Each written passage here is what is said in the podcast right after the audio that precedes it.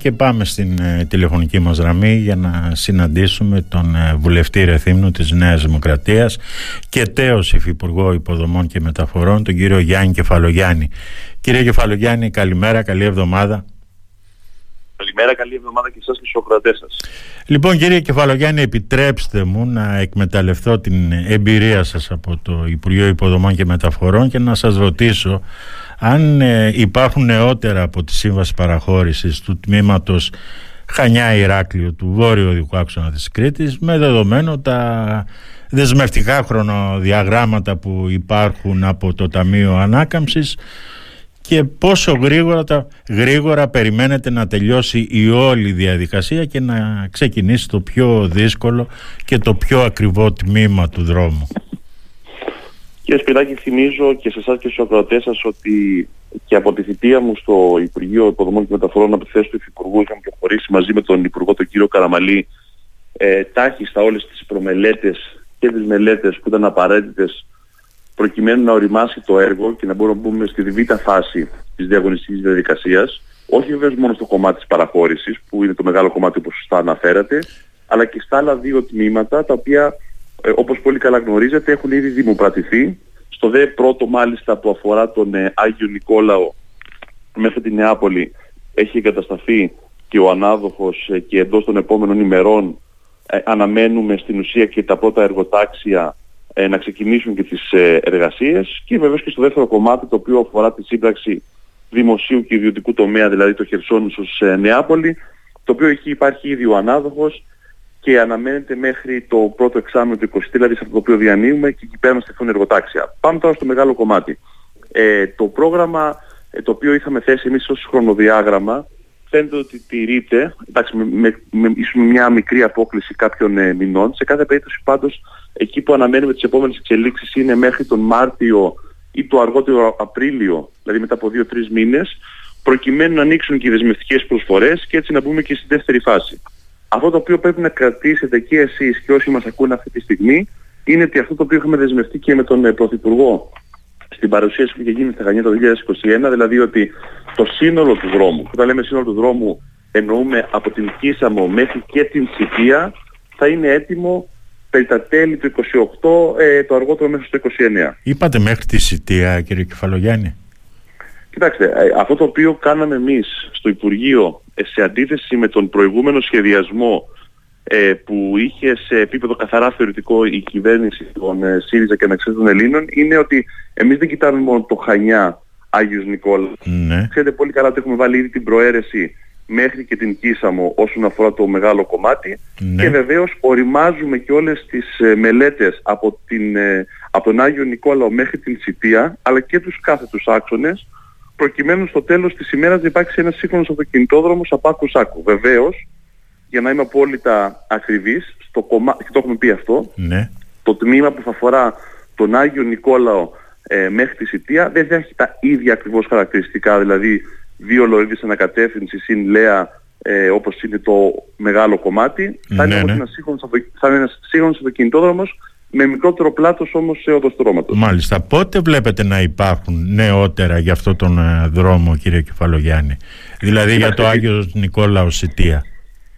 Έχουμε πει ότι η κύρια χρηματοδότηση αυτού του έργου θα είναι κυρίως μέσα από το ΕΣΠΑ. Ναι. Επομένως, ε, ανάλογα με το πώς οριμάζουν και τα τμήματα θα γίνονται και ανάλογες ε, εντάξεις. Μάλιστα. Σε κάθε, σε κάθε περίπτωση πάντως, και αυτό ε, να διαβεβαιώσω τους ε, συμπατριώτες μας κυρίως στην πλευρά του Λασιθίου, σε κα, κανένα τμήμα της Κρήτης δεν θα μείνει εκτός αυτού του σχεδιασμού. Και δεν νομίζω ότι έχει αλλάξει και τίποτα, τουλάχιστον από όσο το παρακολουθούσα και σε μια καθημερινή ε, βάση όταν ήμουν και στο Υπουργείο. Μάλιστα.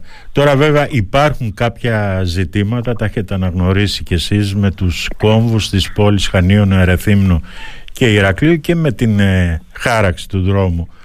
Πώς ε, βλέπετε να αντιμετωπίζονται αυτά τα προβλήματα και αν υπάρχει πρόθεση από την ε, πλευρά του Υπουργείου να αντιμετωπιστούν. Μου δίνει τώρα μια πολύ καλή ευκαιρία να σας πω το εξής. Ε, αυτό το οποίο βάλαμε ως ένα επιπλέον στοιχείο σε σχέση πάλι με τον προηγούμενο σχεδιασμό της κυβέρνησης ΣΥΡΙΖΑ είναι ότι δεν θα μείνουμε στα κατασκευασμένα τμήματα ως έχουν γιατί πολύ απλά δεν έχουν τα χαρακτηριστικά του σύγχρονου αυτοκινητοδρόμου όπως τουλάχιστον εμείς τον οραματιστήκαμε και τον υλοποιούμε αλλά θα πρέπει να πάνε και αυτά σε μια αναβάθμιση. Και γι' αυτό και στην ουσία εντάσσονται ε, σε μια εκ νέου, αν θέλετε, μελέτη, έτσι ώστε πραγματικά ε, να αποτελέσουν ένα απόσταστο τμήμα του σύγχρονου αυτοκινητοδρόμου που αξίζει στο νησί μας. Βεβαίως, μέσα σε αυτή τη συζήτηση και έχει ήδη ενταθεί και τους προηγούμενους μήνες με μια ευρεία διαβούλευση τόσο σε επίπεδο Δημοτικών Συμβουλίων όσο και σε επίπεδο Περιφερειακού Συμβουλίου ναι. υπήρξαν παρατηρήσεις. Ε, μπορώ να πω ότι ειδικά στο Ηράκλειο υιοθετήθηκαν το σύνολο των ε, παρατηρήσεων. Ε, υπάρχει μια μικρή κρεμότητα ίσως στην περιοχή της ε, Αγίας Πελαγίας που υπάρχουν κάποιες ε, ε, θέλετε εκεί παρατηρήσεις από την δημοτική ηγεσία και στο Ρέθινο το οποίο έχω και μια άμεση γνώση όσον αφορά τους ε, κατασκευασμένους κόμβους που θα γίνει βεβαίως αναβάθμιση, συν τον περιφερειακό δρόμο του, της πόλης του Ρεθύμνου, υπάρχει δέσμευση από πλευράς Υπουργείου όπως διατυπώθηκε και με, από την παρουσία του Γενικού Διευθυντή Οδικών ε, Μεταφορών ε, του κυρίου Καρνέση στο πρόσφατο Περιφερειακό Συμβούλιο. Θα υπάρξει χρηματοδότηση από το Υπουργείο πρώτον όσον αφορά τη μελέτη του περιφερειακού δρόμου ε, του Ρεθύμνου και βεβαίως και την αναβάθμιση των υπόλοιπων κόμβων. Θέλω να πω λοιπόν ότι όσον αφορά ε, τις εύλογες παρατηρήσεις που διατυπώθηκαν είτε από τα Δημοτικά Συμβούλια είτε από ε, τα τοπικά παραρτήματα του ΤΕ είτε Δυτικής είτε Ανατολικής Κρήτης νομίζω ότι αυτό υιοθετείται. Αυτό το οποίο είχαμε πει εξ αρχής ότι θα ήταν εξαιρετικά δύσκολο έως απίθανο να υιοθετηθεί είναι κάποιες προτάσεις ε, οι οποίες όμως δεν εδράζονταν σε πολύ συγκεκριμένες μελέτες που αφορούσαν ε, ενδεχόμενες νέες χαράξεις, νοτιότερα είχε ακουστεί για παράδειγμα όπως θυμάστε καλά ε, και νοτιότερα της υπάρξης χάραξης ε, στο Ηράκλειο ή ακόμα και στο Ρέφινο. Αυτό πολύ απλά δεν ήταν εφικτό να γίνει γιατί θα πήγαινε πίσω και χρονικά το έργο και βεβαίως θα απαιτούνταν πολύ περισσότεροι πόροι οι οποίοι αυτή τη στιγμή δεν είναι εξασφαλισμένοι. Άρα αντιλαμβάνεστε ότι θα ε, ήταν στον αέρα ένα ολόκληρο έργο αν υιοθετούσαν αυτές τις παρεμβάσεις. Κύριε Κεφαλογιάννη, ξέρετε βέβαια ότι ένα θέμα που συζητάμε στην Κρήτη είναι αυτό των διοδίων για τους κριτικούς ε, χρήστες του δρόμου θα υπάρξει μια ειδική αντιμετώπιση ιδιαίτερα για αυτούς που κινούνται στον ε, βόρειο διχάξονα της Κρήτης για να πάνε στη δουλειά τους. Κοιτάξτε, όσον αφορά το θέμα των διοδίων, είχαμε πει εξ αρχής για να είμαστε απόλυτα ρεαλιστές και να μην συσσαγωγικά κοροϊδεύουμε τον κόσμο ότι ναι, αυτός ναι. ο δρόμος, άμα δει κανείς και τους κυκλοφοριακούς φόρτους, άμα δει και τα χρηματοοικονομικά μοντέλα που τόσο για την κατασκευή όσο κυρίως και για τη συντήρηση. Γιατί μην ξεχνάτε ότι θα έχουμε μια ετήσια συντήρηση της τάξης περίπου των 80 εκατομμυρίων. Ναι, ναι. Ε, ε, για να μπορεί να βγει λοιπόν αυτό το έργο χρηματοοικονομικά και κατά τη διάρκεια της λειτουργίας του, τα α, διόδια ήταν απαραίτητα. Ναι. Είχαν ακουστεί παλαιότερα φωνές ε, κατά των διοδίων, ακόμα και από αυτοδιοικητικούς παράγοντες ε, και νομίζω ότι πλέον και οι ίδιοι κατάλαβαν ότι ε, για να μπορεί να προχωρήσει αυτό το έργο όπως έχουν συμβεί και μην ξεχνάμε όλες οι παραχωρήσεις στην Ελλάδα. Δεν υπάρχει κάποιος αυτοκινητόδρομος όπως ακόμα και στο σύνολο περίπου των αυτοκινητοδρόμων της Ευρώπης, δηλαδή ακόμα και η Γερμανία η οποία δεν είχε διόδια μέχρι πρόσφατα, αρχίζει και εφαρμόζει αυτό το μοντέλο ακριβώς για να μπορεί να προχωρήσει στη συντήρηση. Για να μπορεί λοιπόν να προχωρήσει και ο ΒΟΑΚ ήταν απαραίτητο. Από εκεί πέρα υπάρχουν συζητήσεις κατά πόσο ε, μπορούν να εφαρμοστούν διόδια ε, τα οποία, ε, σε κάποια τμήματα τα οποία θα αφορούν περιαστικό κομμάτι, όπως είναι συσσαγωγικά στο πούμε το ήδη κατασκευασμένο, να μπορούν να εξαιρούνται, δηλαδή να μπορούν να, να, να, ε, βελτιώ, να δίνεται η δυνατότητα στους κατοίκους, για παράδειγμα του Ηρακλείου, στις ενδοαστικές τους ας το πούμε μεταφορές και ναι, ναι. μετακινήσεις να είναι εκτός των διοδίων. Αυτό είναι ακόμα στο τραπέζι. Ναι. Σε κάθε περίπτωση αυτό το οποίο θα ισχύσει είναι ότι θα πάμε μια ε, χρέωση χιλιομετρική, δηλαδή αυτό το οποίο έχει ήδη αρχίσει και εφαρμόζεται σε πάρα πολλά σημεία και πανευρωπαϊκά αλλά και στη χώρα μας, ε, ειδικά στο τμήμα που αφορά ε, την ε, Αθηνών Πατρών, όπου η χρέωση θα είναι με βάση το χιλιόμετρο και όχι μια εφάπαξ ε, χρέωση όπως σημαίνει αυτή τη στιγμή. Ε, πάντως το ζήτημα των διοδίων, επαναλαμβάνω, ε, είναι κάτι το οποίο είναι δεδομένο. Από εκεί πέρα οι λεπτομέρειες είναι ανοιχτές ε, προς συζήτηση. Μάλιστα. Τώρα έχουμε παράλληλα και την ε, κατασκευή του αεροδρομίου στο Καστέλι και στο Ηράκλειο είχε επανέλθει η συζήτηση μέσων ε, σταθερής τροχιάς που θα συνδέσουν την πόλη με το νέο αεροδρόμιο. Πώς βρίσκεται αλήθεια σε αυτή τη λύση; Όσον αφορά το νέο αεροδρόμιο, ήταν ένα επίσης από τα έργα τα οποία δυστυχώς ήταν παγωμένα ε, και έπρεπε να ξεκολλήσουν όταν ε, αναλάβουμε τις, ε, ε, την ηγεσία του Υπουργείου Υποδομών και Μεταφορών το 2019. Ευτυχώς προχώρησε. Θυμίζω κάναμε και τη θεμελίωση πριν από μερικά χρόνια παρουσία και του Πρωθυπουργού. Φαίνεται ότι το χρονοδιάγραμμα τηρείται ε, και το 2025 θα είναι κατασκευασμένο το αεροδρόμιο με, με ορίζοντα λειτουργίας το 2026. Επομένως αντιλαμβάνεστε ότι πλέον αναβαθμίζεται η χώρα μας ε, και ιδιαίτερα το, η Κρήτη διότι το συγκεκριμένο αεροδρόμιο και ίσως δεν το έχουν αντιληφθεί πολλοί από τους ε, συμπατριώτες μας στην Κρήτη είναι ότι θα αποτελέσει έναν από τους βασικούς ε, μεταφορικούς κόμβους μεγάλων εταιριών κυρίως από την πλευρά της Ασίας και ιδιαίτερα την Ινδία. Μην ξεχνάτε ότι ένα μέρος της κοινοπραξίας είναι και μια Ινδική εταιρεία ε, η οποία αυτή τη στιγμή διαχειρίζεται μερικά από τα μεγαλύτερα αεροδρόμια παγκοσμίως όπως το Νέο Δελχή ε, και αυτό θα δώσει άλλες προοπτικές ε, και στην ε, Κρήτη. Βεβαίως, ακριβώς για να απαντήσω και στην ερώτησή σας, αυτό δημιουργεί ανάγκες έτσι ώστε το νέο αεροδρόμιο να υπάρχει κάτι δυνατή σύνδεση ε, με το, βεβαίως με τον βόρειο δικό άξονα αλλά ακόμα και με την πόλη του Ηρακλείου. Άρα χρειάζονται, χρειάζονται δύο πράγματα. Το ένα είναι βεβαίως ένας σύγχρονος καθέτος άξονας που θα συνδέει το αεροδρόμιο με τον βόρειο δικό άξονα και το δεύτερο το οποίο τουλάχιστον κατά τη θητεία μου στο Υπουργείο Υποδομών και Μεταφορών το προώθησα και ως ιδέα επί της αρχής είναι να υπάρχει και ένα μέσο σταθερής τροχιάς κάτι το οποίο τουλάχιστον από όσο θυμάμαι και οι υπηρεσιακοί παράγοντες του Υπουργείου δεν ήταν αντίθετοι. Άρα σε αυτή την κουβέντα εμένα προσωπικά μου βρίσκεται απόλυτα θετικό. Θεωρώ ότι είναι κάτι εφικτό και κάτι το οποίο ε, δεν εκφεύγει των ρεαλιστικών στόχων όσον αφορά και τη χρηματοδότηση αλλά κυρίως και τα στάδια τα οποία απαιτούνται. Μάλιστα. Τώρα να αλλάξουμε θέμα και να πάμε στα πολιτικά κύριε Κεφαλογιάννη. Το 2023 είναι χρονιά εκλογών και οδεύουμε στις κάλπες με ανοιχτά τα μέτωπα της ακρίβειας τις τιμές των ε, καυσίμων να ανεβοκατεβαίνουν όσο κρατάει ο πόλεμος στην Ουκρανία και τον ε, Ερντογάν να ανεβάζει διαρκώς τους τόνους εν ώψη και των ε, εκλογών που έχουμε και στην Τουρκία. Μήπως μαζεύονται πολλά μέτωπα κύριε Κεφαλογιάννη για την κυβέρνηση. Κύριε Σπιδάκη, θυμίζω ότι τα μέτωπα τα οποία είχαν συσσωρευτεί αυτή την τετραετία ήταν ήδη πολλά, ούτως ή άλλως. Ναι. Δεν νομίζω ότι ήταν μια τετραετία η οποία ήταν ανέμελη από πλευράς διακυβέρνησης. Το λέω με την έννοια ότι έτυχαν ε, παγκόσμιες κρίσεις οι οποίες ε, ξεφεύγουν της διαχείρισης μιας μονοκυβέρνησης ή ακόμα και μιας ολόκληρης υπήρου ναι. και αναφέρομαι στα περίπου 2,5 με 3 χρόνια ε, διαρκεί ακόμα και τώρα η πανδημία του κορονοϊού με τις διάφορες φάσεις τις οποίες περάσαμε. Μετά όπως πολύ σωστά αναφέρεται και ο πόλεμος στην Ουκρανία προκάλεσε ή αν θέλετε όξινε μια προϋπάρχουσα ε, κρίση που αφορά το ενεργειακό και το κόστος ε, διαβίωσης γιατί δυστυχώς τον τελευταίο ένα με ενάμιση χρόνο βλέπουμε σε παγκόσμιο επίπεδο έχουν επανέλθει ρυθμοί πληθωρισμού που τους είχαμε αφήσει πίσω. Ε, όλα αυτά λοιπόν ούτως ή άλλως ήταν ιστορευμένα και θεωρώ ότι πηγαίνοντας και προς τις εκλογές αυτό το οποίο ο πολίτης θα κρίνει και γι' αυτό με βλέπετε και αρκετά αισιόδοξο όσον αφορά την έκβαση των εθνικών εκλογών όσο αφορά την παράταξή μας στη Νέα Δημοκρατία είναι ότι θα μπορεί να συγκρίνει την αντιμετώπιση την οποία έκανε η κυβέρνηση του Κυριάκου Μητσοτάκη σε αυτές τις κρίσεις, το, το γεγονός δηλαδή ότι καταφέραμε και κρατήσαμε όρθια τόσο την εθνική οικονομία όσο βεβαίως και την κοινωνία μέσα από τις ε, διάφορες ε, παρεμβάσεις κυρίως οικονομικού χαρακτήρα τόσο στις επιχειρήσεις όσο και προς τους ιδιώτες.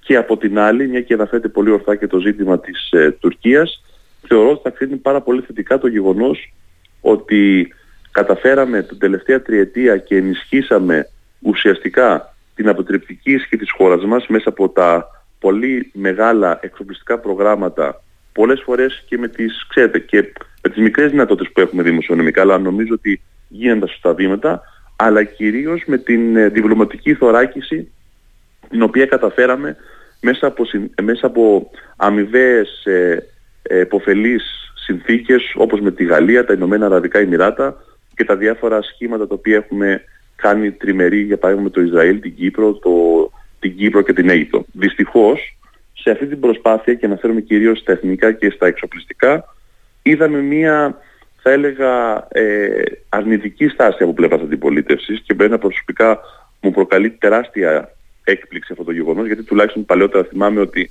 έστω οι πολιτικές δυνάμεις μπορεί να είχαν τις διαφορές τους αλλά στα εθνικά θέματα, στα ζητήματα τα στρατιωτικά συμφωνούσαν. Όταν λοιπόν για παράδειγμα ο ΣΥΡΙΖΑ καταψήφισε την αμυντική συμφωνία με τις Ηνωμένες Πολιτείες, καταψήφισε την αμυντική συμφωνία με τη Γαλλία, καταψήφισε την αγορά ε, των ε, Μπελαρά φρεγατών και την αγορά των ε, Ραφάλ από την Γαλλία. Και όλη αυτή την προσπάθεια ενίσχυσης στρατιωτικής και διπλωματικής της χώρας μας θεωρώ ότι θα πρέπει ενώπιση των εκλογών να εξηγήσει και στο εκλογικό σώμα γιατί τήρησε αυτή τη στάση.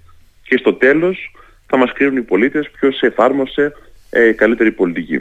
Φοβάστε ένα θερμό επεισόδιο με την Τουρκία κύριε Κεφαλογιάννη; Κοιτάξτε, ε, θεωρώ ότι είναι προς όφελος και των δύο χωρών ε, να υπάρχει όσο το δυνατόν επί του πεδίου πάντα ε, μία ηρεμία.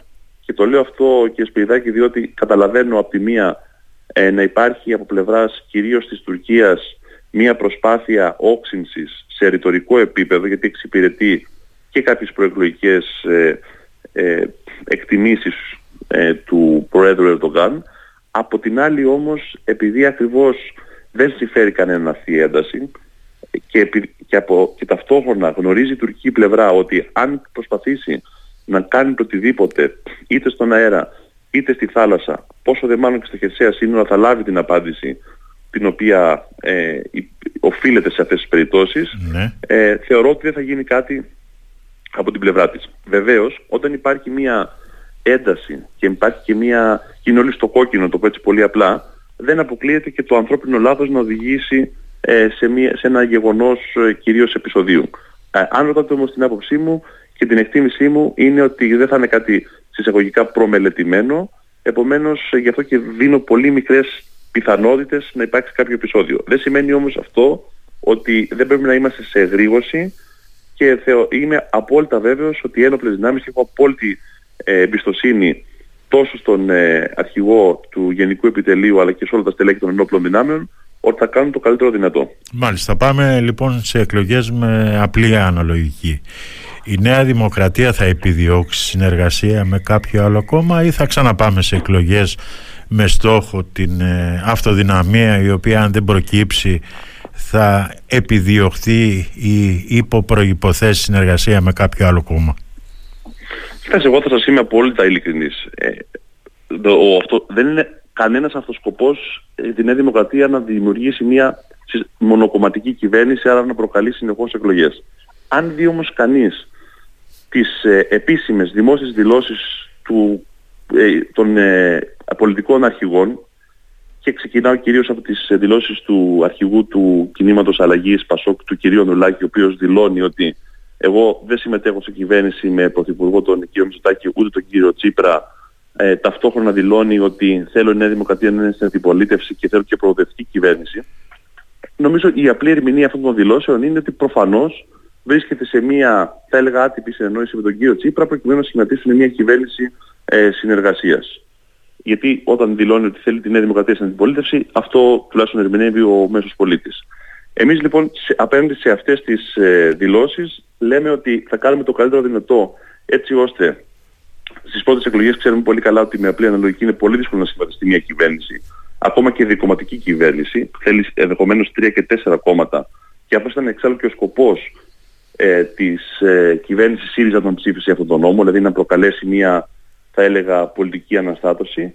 Άρα μοιραία οδηγούμαστε σε δεύτερες εκλογές. Εκεί πέρα λοιπόν θα επιδιώξουμε τον σχηματισμό κυβέρνησης ως, θέτοντας ως αρχικό στόχο και αποταρχικό βεβαίως την αυτοδυναμία, με βάση και τις δηλώσεις, επαναλαμβάνω, των υπόλοιπων πολιτικών παραγόντων. Από εκεί πέρα, αν η βούληση του ελληνικού λαού είναι διαφορετική, είμαι βέβαιος ότι ο Κυριάκος Μητσοτάκης θα κάνει τις απαραίτητες κινήσεις έτσι ώστε να σχηματιστεί κυβέρνηση και ελπίζω μέχρι τότε ε, κάποιοι να έχουν βάλει και μια πολιτική λογική στην όλη κατάσταση και να μπορεί να σχηματιστεί κυβέρνηση. Όταν λέτε πολιτική ε, λογική, προφανώς αναφέρεστε στον κύριο Ανδρουλάκη γιατί από τη μια ο κύριος Μητσοτάκης έχει αποκλείσει συνεργασία με το κόμμα του κύριου Βελόπουλου δεν θα υπάρξει βέβαια συνεργασία με τον ε, ΣΥΡΙΖΑ, το ΜΕΡΑ25 και το ΚΚΕ Επομένως ο μοναδικός συνομιλητής που απομένει είναι ο κύριος Ανδρουλάκης και το ΠΑΣΟΚ.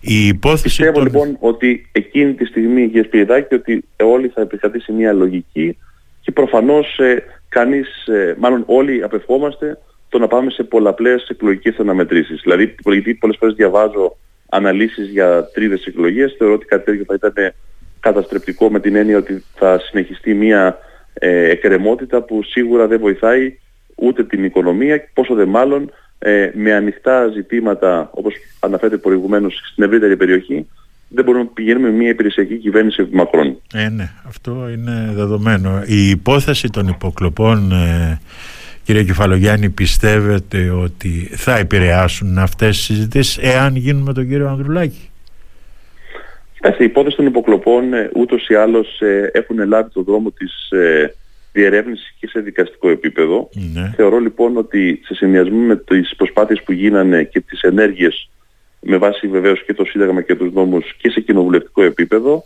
μπορούν να δημιουργήσουν τις συνθήκες έτσι ώστε όταν θα τεθεί το κρίσιμο ερώτημα το πώς σχηματίζεται η κυβέρνηση να μην υπάρχει ε, αν θέλετε σκιά πάνω σε αυτές τις σχέσεις.